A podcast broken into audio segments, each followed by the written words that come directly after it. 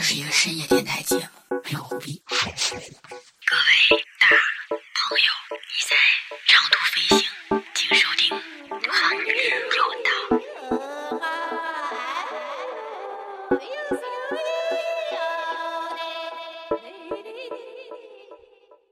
下载荔枝 FM 或网易云音乐，搜索“马小电台”，收听往期精彩内容。另外，如果你还没有加入马小电台微信粉丝群，那你亏大了。马哥后台留言，我们给你拉进去，别错过后边大波福利，并且获取马小永远也搜不到的那家淘宝店的入口。关于搜不到这事儿，别问我为什么。I love you.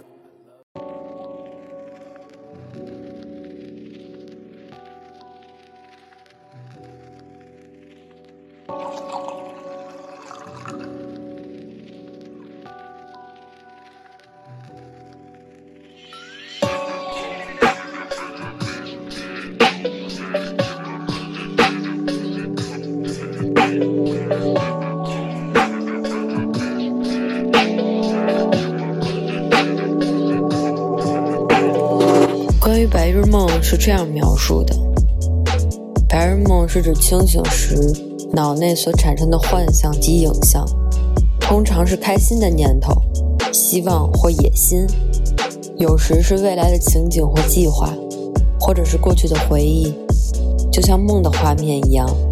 有时更会影响情绪。这个过程通常涉及一连串的思考。令我们暂时完全脱离与周遭有关的事儿，只集中于思想当中。旁观者看起来就像呆呆地望向远处，只有突然刺激才能返回现实。有的人认为这是懒惰，但白日梦也是灵感的来源。无论是从事艺术创作还是科学研究的人，都可以在白日梦中得到灵感。Hello，大家好，我是童总，欢迎收听本期的《荒野有道》。今天这期呢，戴上耳机，让我们来一场白日梦游吧。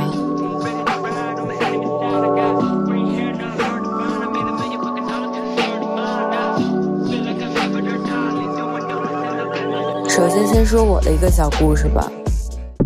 坐落在某 CBD 的工位上。当我抬头穿过隔壁的窗户看向远处的时候，凝视一点，我脑海中就会过这样一个场景：看着对面的高楼大厦，我感到拥挤、恐慌、压抑。如果可以瞬间生长为百米多高的巨人，我希望是这样的，可以一个箭步跨越这些阻碍。不回头的往前走，但是巨人的肩膀上总是站着一些投机取巧的人，我要把他们甩掉，独行到梦开始的地方。战斗开始了，他们不是那么容易甩掉，武力就可以解决一切吗？也不一定吧。温柔才是最狼心狗肺的刀子。美色的诱惑，美食的诱惑，金钱的诱惑，你会在第几层沦陷？从百米高的顶峰掉入甜蜜的深渊，和你所爱的、所痴念的抱着往下降落吧。而我，也终将得以独行。以为穿过了拥挤、恐慌、压抑，就能得以解脱了吗？太天真了。平坦的道路也会突生崎岖和刀山。有时，我有些想念曾经困于高楼大厦的那个我。突然，梦醒了，我真的还是那个困在高楼大厦的我。多么庆幸，多么悲哀。你听到这儿可能会觉得，这你他妈哪是做白日梦，这不是神经病吗？但的确，这个是我某一天坐在 CBD 高楼大厦里边脑海中过的画面，我只是用文字将它呈现出来了。你回想一下，你一定在某些时候进入过白日梦，只不过你没有系统的将它记录下来，或者自主的让自己进入白日梦，所以那个念头一闪而过了。那个行为也就没有深深的印在你的脑子里，但的确，白日梦这个事儿是可以自主控制的。有一些时间、场合、环境很适合做白日梦。首先，白日梦的最高境界，我个人认为是不受影响、不受干扰，随时跳进白日梦。首先，我觉得双鱼座就有这个天赋，这个是其他星座所不能比拟的。当然了，我们也不能通过星座一概而论。我个人总结出来一个最容易进入白日梦的境界：首先，你要戴上耳机，播放不同属性的音乐。跟随着旋律的指引进入白日梦。当然了，这个音乐呢最好是没有歌词的纯音乐，这样可以做到心无旁骛。否则你容易被歌词影响，被歌词束缚，你就变得特别的娘，变得没有自己的主张。具体怎么操作呢？当你准备前面这一些之后，你选择一个相对安静一点的环境，或者是你选择降噪耳机，那么其实跟环境就无关了。而首先这个场景呢也要合适，你不能说是你上班上学的路上，那你可能会面临着迟到的风险。诸如此类，需要你准时到达。准时去做的一些事儿，嗯，这个时间你都不要想做白日梦了，你就选择一个相对闲暇的时间吧。万事俱备了，接下来要做的就是盯着一个点，任由你的思维跳跃。我记得我小时候做白日梦的时候，我是一定会闭眼的，因为闭上眼睛之后，首先我会感觉。有一张大网向我铺天盖地而来，我后来明白了，那应该是我眼角膜，或者说是我，反正眼睛上蒙的一层分泌物吧。但是小的时候就会觉得特别神奇，感觉闭上双眼进入黑暗中之后，我仿佛还能再接收一些力量。在那个时候，闭上双眼之后。你的眼前漆黑一片，所有在漆黑画面中浮现的影像，都是脑海幻化出来的。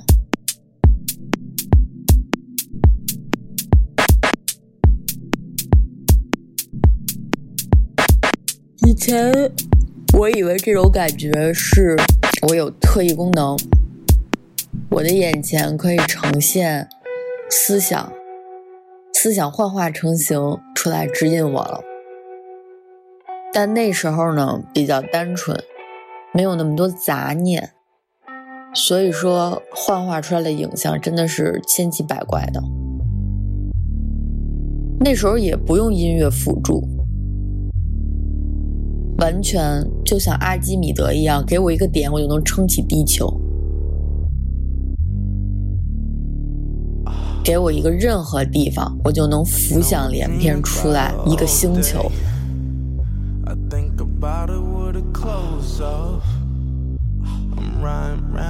然而现在呢，却需要很多额外的辅助。想想某些时刻，其实你曾经进入过白日梦。我刚才说的这种刻意而为之，其实也是。有外在辅助的情况下，你需要有合适的环境，需要有合适的音乐。为的是什么呢？为的是让你抛出杂念。某一个喝醉酒的晚上，你是不是无法控制自己行动的，会去想一些事儿，做一些事儿？首先想象出两个场景，第一个是你在家自斟自饮，看着镜子里的自己一点一点的喝多了，灯光都变得柔和了，电影中的人物也变得活灵活现了，仿佛在为你演一出戏，亦或是嘲笑独自喝酒的自己。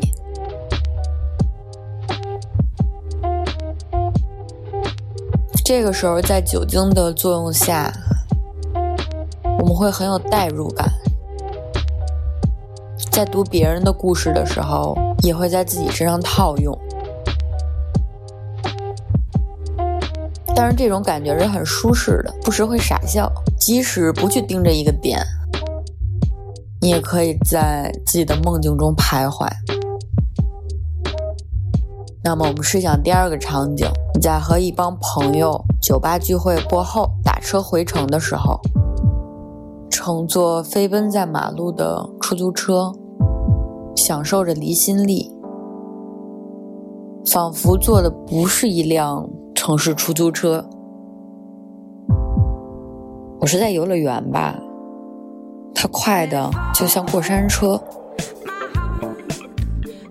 北京的晚上呢？灯光也很漂亮，当然，道路灯光、逛的人全被抛之脑后了。我记得我坐在这辆车上的时候，仿佛它是一辆时光飞车。它过隧道的时候，就像通过了时光隧道。我偏头往窗外看的时候，所有的灯光。都像轨迹一样被我抛诸脑后，而此时的我就像悬空在时光之中，我脑海中过了很多的人和事儿。这个时候，我迫不及待的用文字记录下来所有脑中所想，也得亏记录下来了。因为这段思绪的跳跃大概也只有十秒钟，但是我觉得好像承载了几万字，我飞速的把它们记在了我的手机备忘录里。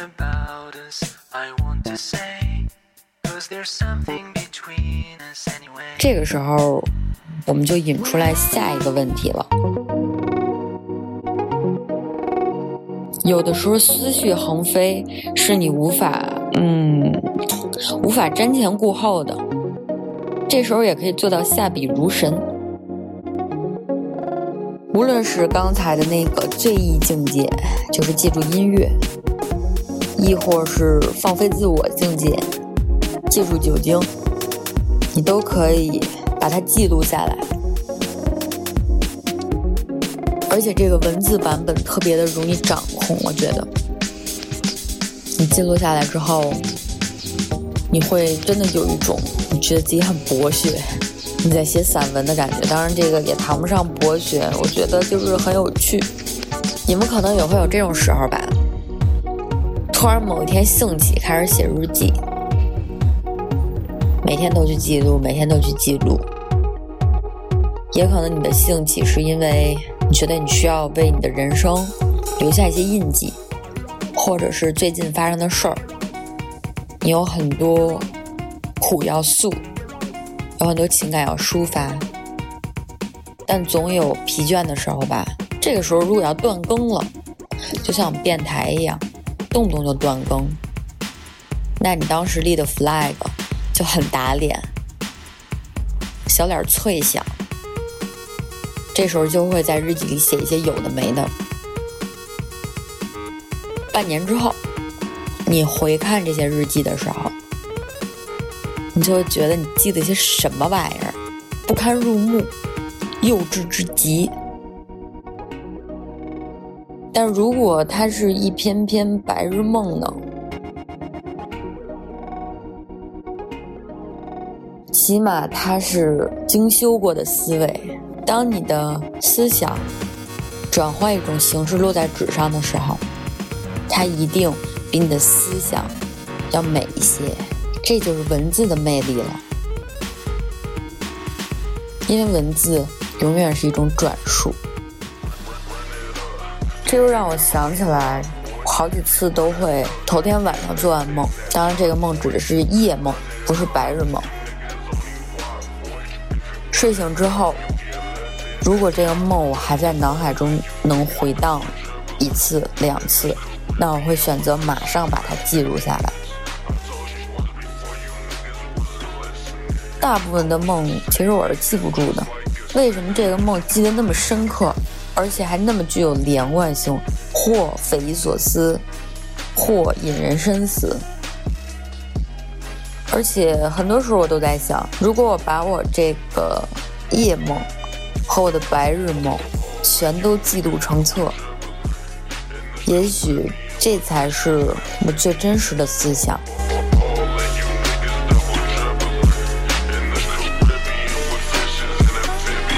如果有的时候你会莫名发呆，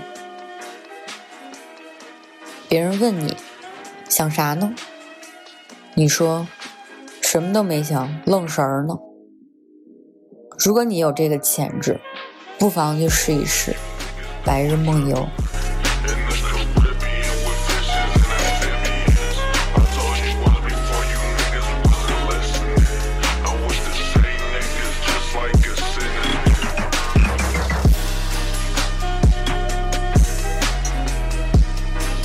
那今天的荒野有道就到这儿了，祝你们在梦游世界里玩的开心，也希望偶然有一次机会，我们可以在白日梦游里相见。